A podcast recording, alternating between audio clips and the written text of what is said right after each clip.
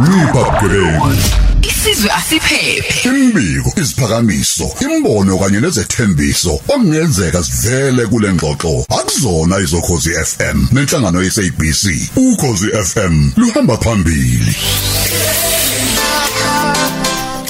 Sesingena kusona ke isigaba sethu sohlelo la sithi khona ncipha bugebengu. Kanti ke namhlanje sizokhuluma ngesinye ngesimo ke somunye eh owazithola ke eseboshwa emveni kokuthi ke ebandakanye ke em ebugebengwini bokukhwabanisa manje ke usephumile uzama ukuthi aqhubeke nempilo yakhe kepha ke uthola kunzima kakhulu ngenxa yokuthi ke igama lakhe eh khambisana ke nezithupha eh kubonakalisa ukuthi ke une record eh kanti ke futhi kungabikho lula ukuthi ke athole nomsebenzi akakwazi futhi ukuthi ke ahwebelane nabanye ke abantu ngani? Ngoba ke eh kuvela ukuthi ke cha eh une record bazokwazi ke abantu ababena lenkinga ukuthi ke kuba kuba nzima kakhulu mangabe ke usuthuzama ukuthi ke eh, uqhufuze nawe uhlanganise impilo ngani? Ngoba lento ivele nje ilokhu ila eh phezulu kwekhanda lakho. Futhi kokubhlungu kakhulu ukuthi ke phela ngeke aba- umqasha lokho ebuza ukuthi wawenzeni? Uyabona nje record record liyafana. Eh whether wawukade ke umhlawumbe ke wenze ubugebengu obuthinta ukubulala noma ke kwakukade kubugebengu la ke kwakutholakala kushayisene khona imoto kwawena osephutheni. Akekho sezobuza ukuthi yini ekade ke yenzakalile kodwa ke eh kuba nje ukuthi unalolo gcobho lolo egameni lakho. Khona ke eh, sizokhuluma naye namhlanje kabanzi sizwe nje ukuthi ke ngabe ke lokhu kuyibambe kanjani impilo yakhe njengoba ke esephumile ejele. Khona ke futhi noLinda Tahane qhamuka lapha yakwaDotela Mthika Consulting kanti ke basiza ke abantu abasuke ke benenkinga efanayo neyakhe ke eh, uanonymous esizokhuluma naye namhlanje. Eh basiza ke abantu eh baphinde ke futhi bakusize ukuthi ke ukwazi ukuthi ke uthole lokhu ke okubizwa ngeclearance certificate okuyiphepha ke elisemthethweni eh, eh, eh, eh benza ke futhi nama background check criminal justice administration consulting criminal record clearance kanjalo ke futhi eh nokunye ke okuningi sokhuluma naye ke ulinda njengamanje ke asilandise njengalo lolu daba nokuzwa mhlawumbe ukuthi em ngiyazi ukuthi udaba abangakaliphothuli nabasahamba nalo kodwa nje ke sizwe ukuthi ke mhlawumbe udaba olufana nalolu uyayeke alusebenze kanjani. Linda asikubingelele ma ekseni ngibingelele mazondo ngibingelele nabo mabizo lapho sihle girl no sihle boy Usihle abaphathi Girl no bokhozi Sihle FM Boy. nabo bonke abalaleli bokhozi angive ngikuthanda kodwa uyazi nje ngendlela ngithanda isizulu sakho nje kona konke Yes Silinda ngifisa ukwazi ukuthi ke uyabona namhlanje njengoba sikhuluma lolu daba nje luka anonymous eh owayithola ke ese e- ese njengoba e- ekule ekulenkinga le akuyona yesithupha emveni kokuthi ke ebenecala lokukhwabanisa emsebenzini. Ngi- ngike ngalubeka mhlawumbe udaba lakhe kancane ukuthi em mhlawumbe umlaleli uzoyibuza ukuthi wayekade khwabaniseni? U- ungasibeka nje esithombeni ukuthi ubekade esebenza phi? Kwenzakalani? Njalo njalo. Okay mazondo ithi ngingakhuluma ukuthi ubesebenza kuphi? Kodwa ngisho nje ukuthi ubesebenza emsebenzini ahola inyanga nenyanga njengathi sonke. Yeah ubeka kubeka ku private sector Oh. and then na ngithi manje sesiphila kuyinsuku zikavuka uzenzele so uthola ukuthi umuntu uyabona ukuthi hey leli holo lama alisa alisanele ukuthi uku- ukuhlangabeza idingo zami zonke. Ake ngibe nebusiness ngapha eceleni engizomana ukuthi ngingile imali mayili belingena ukuze impilo yami nami ibe right. So ubhuti ke wayithola ukuthi manje uthi esebenza lapho agcine ethola ithenda futhi amsho abantu bayawazi amathenda. Athola ithenda la esebenza khona. Ingakho ke kuba naleyo nto yokuthi kuthiwa i-conflict of interest. Ngokusho kwasemzini ngakwesilungu ukuthi i-conflict of interest izobhekana naleyo Mm ngoba awukwazi ukuthi ufike uhole la kule nkampani uphinde futhi uzohweba Ngempela. nkampani osebenza kuyona.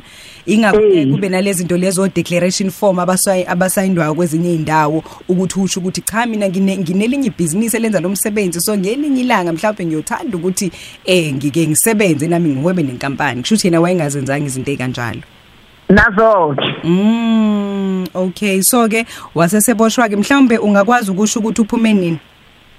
Okay akusidala ubhuti lona aphumile ngoba njengamanje njengomuntu obuye ejele sizothi thina uma sesiqala ukumnceda ke sibheke ekuqala ukuthi njengoba eh, engakaqedi lo 10 years solokho wagwetshwa asike ngakakhona ukuthi singamnceda ngoba umthetho weparula usamile. Kodwa ke sizobheka uma secedile u10 years bese siyakwazi ukumnceda ngeapplication for presidential pardon. Eyona yona application ebhekana nabantu ababuye ejele bacela isicelo ukuthi cha banxephezele umongameli ukuthi impilo zabo nabo iqale phansi futhi bakwazi ukuthi basebenze bayenze zonke izinto abafisa ukuyenza. Uyabona ke njengoba sikhuluma nje udaba lethu lokhu luhamba iqephu qephu luvela luya ngokuya luziveza. Sengiyezwa nokuthi njengoba engaphandle nje uphume ngeparole. Yebo dadewethu uthole uthole ushwele. Eh oh okay. Now ngifuna ukuthi siye nakuyena eh uanonymous. Siyokhuluma naye ke naye asilandise ngokuthi iyiphi inkinga lokho okumbeke kuyona. Anonymous asikubingelele emsakazweni ukhosi. Yebo sabona ma. Niyaphila bodi Hayi ngiyaphila Nkosi yami. Siyajabula ukuthi ke sibe nawe la ohlelweni ujabulo Jule mhlawumbe nje ukubekela umlaleli ngabe ke kukuphazamise kanjani ukuthi ke ube nesithupha ngalendlela ke eziyona ngiyeza ukuthi uyayizama impilo kodwa ke akuhlangani. Yebo angibonga ithuba umsakazi wami. Eh ngiphazamise kakhulu ngoba awukwazi kwenza lutho. Impilo ifana nokuthi imile mfe ngoba mawuthi ufuna umsebenzi umsebenzi anguwutholi. Okokuqala lo. Okwesibili ngoba baya-check-a so kufaka ukuthi ma-aplya udisclose ukuthi ne criminal record. But then ma udisclose vele umqashi usengeke vele ayiconsiderishe okokuqala lo. Okwesibili futhi mawuthi awudisclose usuke vele mhlawumbe ezovetha mevetha vele kuzovela ukuthi unayo i-criminal record agcine ingakuqashanga. Okokuqala lo okwesibili awukho umsebenzi ongathi uzokwazi ukuthi wena umsebenzi ngathi mncane ayitholakali. Ngabe ufuna ukushayela imoto ngalobe ne-PDP awutholi umsebenzi mawune-criminal record. Ngabe ufuna ukuba ukheshi awutholi umsebenzi mawune criminal record. Awukho umsebenzi okwazi ukwenza kwahulumeni ngoba mawune criminal record yakuvalela yonke iminyango ekhona. Noma ngabe uthi aka private nakhona uyavaleleka akube kusabhekwa nokuthi liphi icala ulenzile noma ngabe kwakuyiphutha noma uthi awulenze ngenhloso yini. Mawune criminal record nje awuqasheki indawo amathuba yavaleleka kuyinto ebuhlungu kakhulu ne-WS kwamanje impilo iyamakini impilo imile nse noma nginazo i-certificate noma nginawo ama qualifications but umsebenzi anguthola indawo ngoba ngivalele indaba yezithupha lokuthi ngine-criminal record iloko nje iloko umsakazi ngithi angicacise manje sibonele ngine-diploma ya-transportation management from e-UJ ngiphinde ngibe ne-postgraduate diploma yase-education from emancourse but umsebenzi angiwutholi indawo mina engikwaziyo bengifundisa ayikho into engikwazi ukuyenza so manje ayikho into ethi ngikwazi ngiyenze ngaphandle ukuthi ngikwazi ngibele kufundiseni angikwazi kuya ndawo ama college la kade ngisebenza kuona ama TVs akakwazi ungiqasha ngoba ngine-criminal record so iyavala yonke iminyango akwazi ukwenza lutho. Ufana nomuntu ofile bephila kwenzeka ukuthi impilo yami nsense nsense ayikho neyodwa into okwazi ukwenza ayikho neyodwa umuntu osuke ufuna ukuthi akuqashe. Akwazi ukukhuluma nabantu ukukhuluma nabantu ethi umuntu zama ukusiza fa uqala udisclose kune criminal record. Once wa disclose futhi lokho kuvalela yonke iminyango ojagana. Okay ngiyezwa uh, anonymous. And ngempela njengoba bengikade ngikushilo mangabe siliqala uhlelo ukuthi um ibhlungu lento ye record ngoba ayibisabhala ukuthi hlobo luni le record kodwa kuvele kuvele nje ukuthi cha usibani bani? Uthembeka une record akushiyo ukuthi wabulala akushiyo ukuthi mhlawumbe wa wantshontsha u10 rand enkampanini noma ke kwenzakalani. Kodwa ke ngifuna ukuthi sibuye size la kwi case yakho. Kwaba i conflict of interest. Njengoba eyichazile em usisilinda okusho ukuthi wahweba nenkampani ngokungemthetho. So ke ngokwakho and ukhulekile futhi ukuthi ungawuphenduli lo mbuzo. Ngabe wawusephutheni eh uthi uyazama uyahlanganisa noma mhlawumbe wawungazi ngempela ukuthi akufanele ukuthi le yenzeke? Mina esidini lami umsakazi ngangingazi ukuthi ngiyona ngaleso sikhathi ngoba lento le yama yama yamathende yayisanda ukufika nami ngingayazi kahle. Lengangisebenza khona ngwane ngikhuluma iqiniso. Ngangingekho permanent permanently employed yabo ngangiseyitoko so mangiyitoko bese ngiveza kumphathi wami ukuthi hayibo lami nginenkampani registered inawo wonke amaphepha. Ngenza ngenza ngangumsebenzi umsebenzi we recycling ngamchazela ukuthi hayi nesifiso sokuthi ene ngifake makhona amathenda aqhamukayo ngikwazi ukuthi ngifake la ekhaya maye ukuthi ayikho inkinga bangayibona la inkinga no it's fine ngoba vela ngikho permanently employed. Abo ayikho into into eyicontract engisayine ethi ngiqashiwe. Ngase ngiyifaka ke ithenda fortunately ngase ngiyithola ke ithenda ya ya ya- nayo mase ngithola itender emva kwalo ngicela futhi ngiyekile emsebenzini because of itender kuyona kuyona seyikhuluka phambili. But after that sengingasekho even khona ecollege wase kuvela ke licela ukuthi manje mina nga- ngafakela itender ngokungemthetho ngathola itender ngokungemthetho. So kuwesi kumqashi wami ke manje yena usiyaphila nanokuphika nokuthi waye aware of situation ukuthi mina ngi- ngi- ngi- ngi- ngiqashiwe ngiqashiwe ngitoho uthi nawe ngazi ukuthi ngimtshena ngathi yethu wayazi yonke into engangiyenzile. Ngangidiscloseile kuyena. Njengoba ngangathi ungabe uthola itender kahulumeni usebenza khona uyadisclose so that ungabi nenkinga. Nami ngathi angilandele imthetho kanjalo but then mase kudlule mhlawumbe sekuphela iminyaka about about 5 years idlule sengingasekho nakhona sengithola sengithola sengimecala yabo. So, ngamanye so manje amazwi ngithi kwaba ngiyachaza ukuthi hayi ngathi mina ukuthi- ngangingazi ngicela futhi ngadisclose kumphathi wami. But ngiyangifuna ukugxila kakhulu kuleba ngoba into into zenkantolo nje. Okubalekile umsakazo wami ukuthi okay lenzeka icala ngaleyo ndlela. So ngithi ngothi ke la ngigweba ngahlala ke inyanga ezu8 ngaphakathi ejele ngagcina sengiphuma mangiphuma ke sengibhekana nale nkinga ke manje ukuthi yena angisa- angisaqashekile manje ukuthi kwa- kwakuyini icala kanje kanje nabo kusavela lapha yani kule tuzana kusystem ukuthi nje une criminal record elivala yonke iminyaka. Mm. No ngiyezwa bhuti ngiyezwa. Kusho ukuthi ke bakuthatha ngokuthi eh, inkampani ivele yanokwenzelela ngoba nakho wena ungumqashi wayo. No ngiyakuzwa. Mhlawumbe Yeah. um ake ngiqhubeke nosisilinda ngoba ngiyazi ukuthi um uyakusiza kuyimanje ubhizi naludaba lakho uyalisebenza Siyabonga kakhulu bhuti ngokuthi ke ukhulume nathi ekseni Okay em kunabanye abamphazamisayo lapha ya eh, uanonymous Um sisilinda ngibuye ngize kuwena. Mhlawumbe ke umuntu osesimeni esinjengasika anonymous uyakwazi ukuthi asizakale i- likhona ithemba lokuthi uzosizakala. Ithemba likhona wemazondo ngoba unongqongqoshe wezobulungiswa uye asho ukuthi awukho umthetho othi umuntu one-criminal record angaqashwa. Kodwa-ke ngoba siyazi ukuthi abaqashi baye ba-check-e i- i- i- inkinga iba lapho. Kodwa-ke ngoba ithemba libulali kufuneka libe lezama and then kuzothi ngelinye ilanga bese kuba right ngoba uma kungakapheli i-ten years umthetho thina uyanqaba ukuthi singangenelela ngoba noma ngakaqeda iparula nje kufuneka ke silinde lokho ukuthi kuphele kuqala. Kodwa usizo lona uzolithola Mm.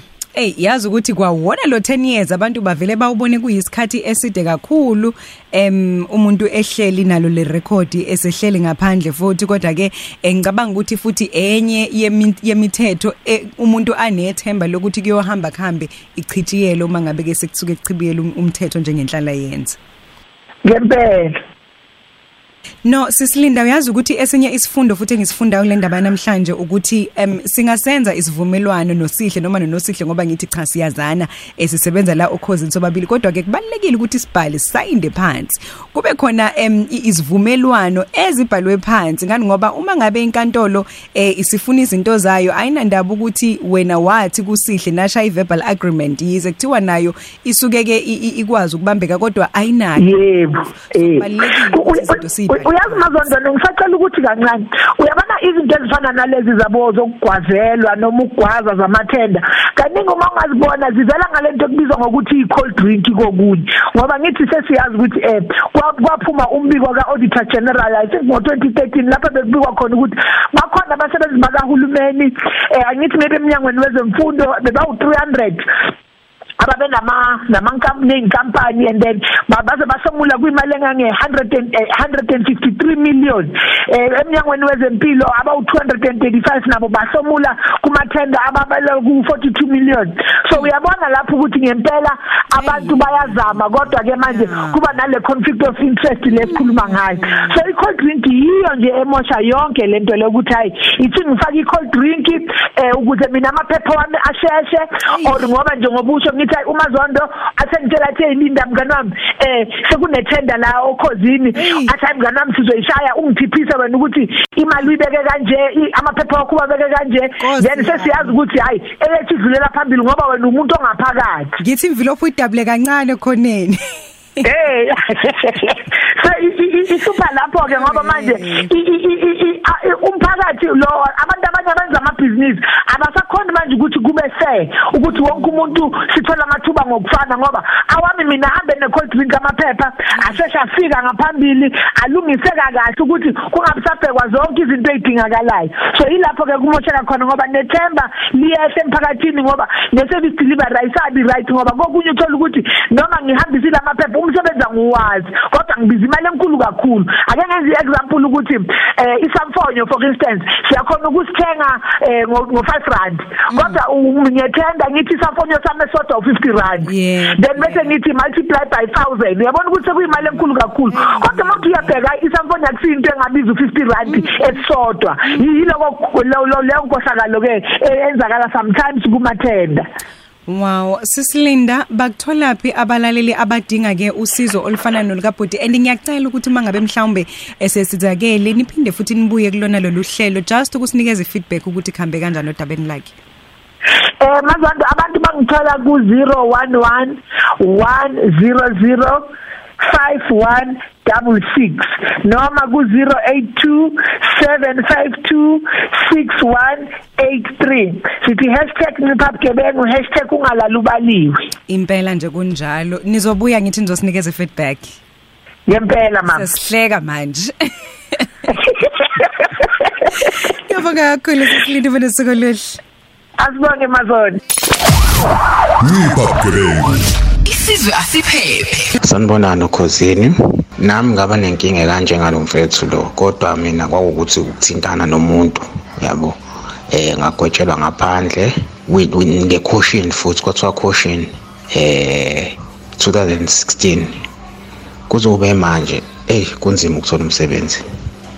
So ngeke ngibuke nje nalomthetho lo wawo lo 10 years ah unzima lo mthetho fanele bawushintshe. Yebo sawubona sawubona umsakazi. Sinibonana ukhosini nonke ninjani niyaphila. Sithembe kanjalo, sithembe kanjalo. Yebo mama cha. Ngithi ake ngiveze nami la ukuphatheka kwabi kwami kusukela ngo2019.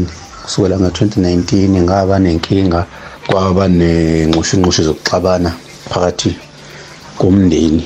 Umfana enza into engekho right egcekeni ekhaya sikhona ngesiphelele siwobhuti naye bekhona phela babafana manje ngani ukuthi uthi uma uhlala ngasethekwini uthi ayidisciplina ingakulaleli?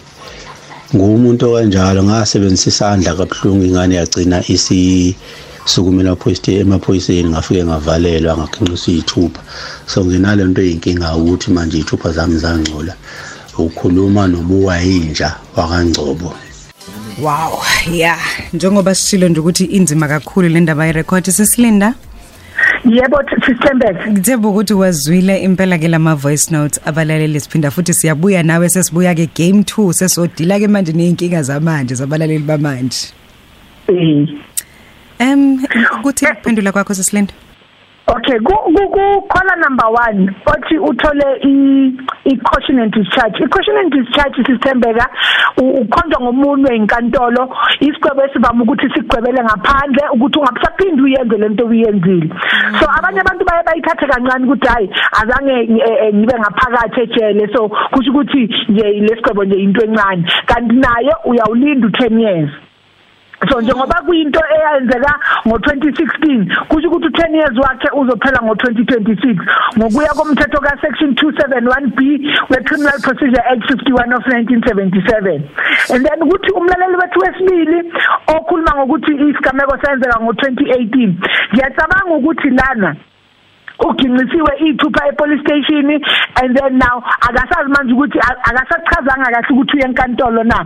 Kodwa kokunye kuyenzeka ukuthi umuntu agcibize epolice station aginqe ithupha and then abese athi efika enkantolo ukuthi hambe ekhaya.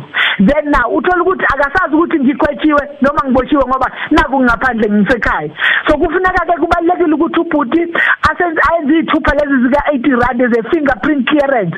Izona ezizoveza ukuthi ingabe usahamba icala noma ugwetshiwe iyona report esisebenzisa kakhulu le esilekelela ukuthi sikhona ukubona ukuthi eh icala leli liluselilungele na ukuthi singalisusa ilona i arrest record le ukuthi uke waboshwa nje kodwa isigaba zange siphume. So kuzoba kuzovela lapho ukuthi sihambe sithole i docket e police station sithole nama record of trial sikwazi ukuthi sihlanganise labo bufakazi kusuleke kahle and then akhona ukuthi abe right ubhuti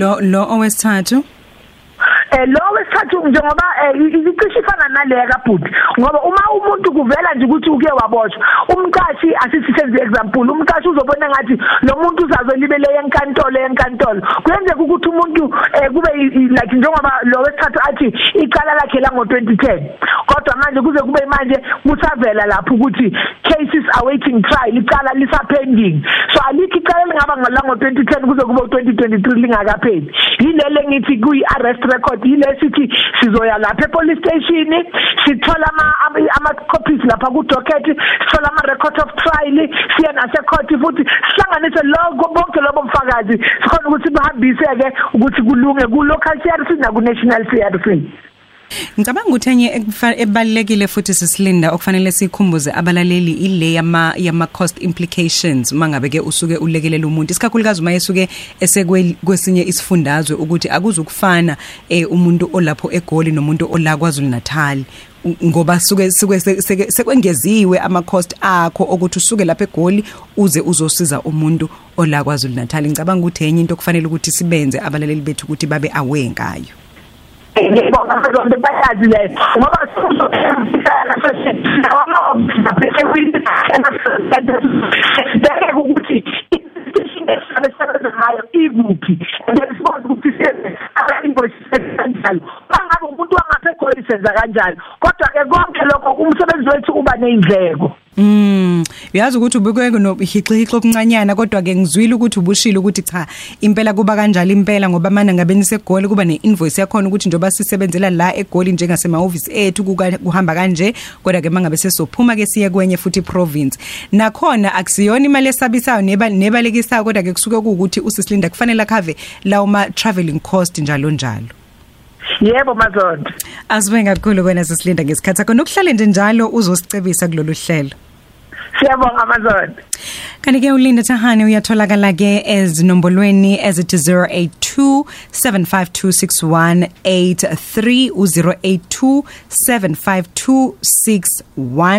7526183 u082 75261 83 uma ngabe ke mhlawumbe unenkinga em yezithupha udinga ke eh, usizo noma ke mhlawumbe u- u blacklisted lapha ya ezithupheni uyakwazi ukuthi ke bakusize eh ngama ngama crimin- criminal record clearance njalo njalo. Jabulu Jule Jabulu Jule uLady. Ngo9 kuya ku12 uhleli no Lady D ku Khosi FM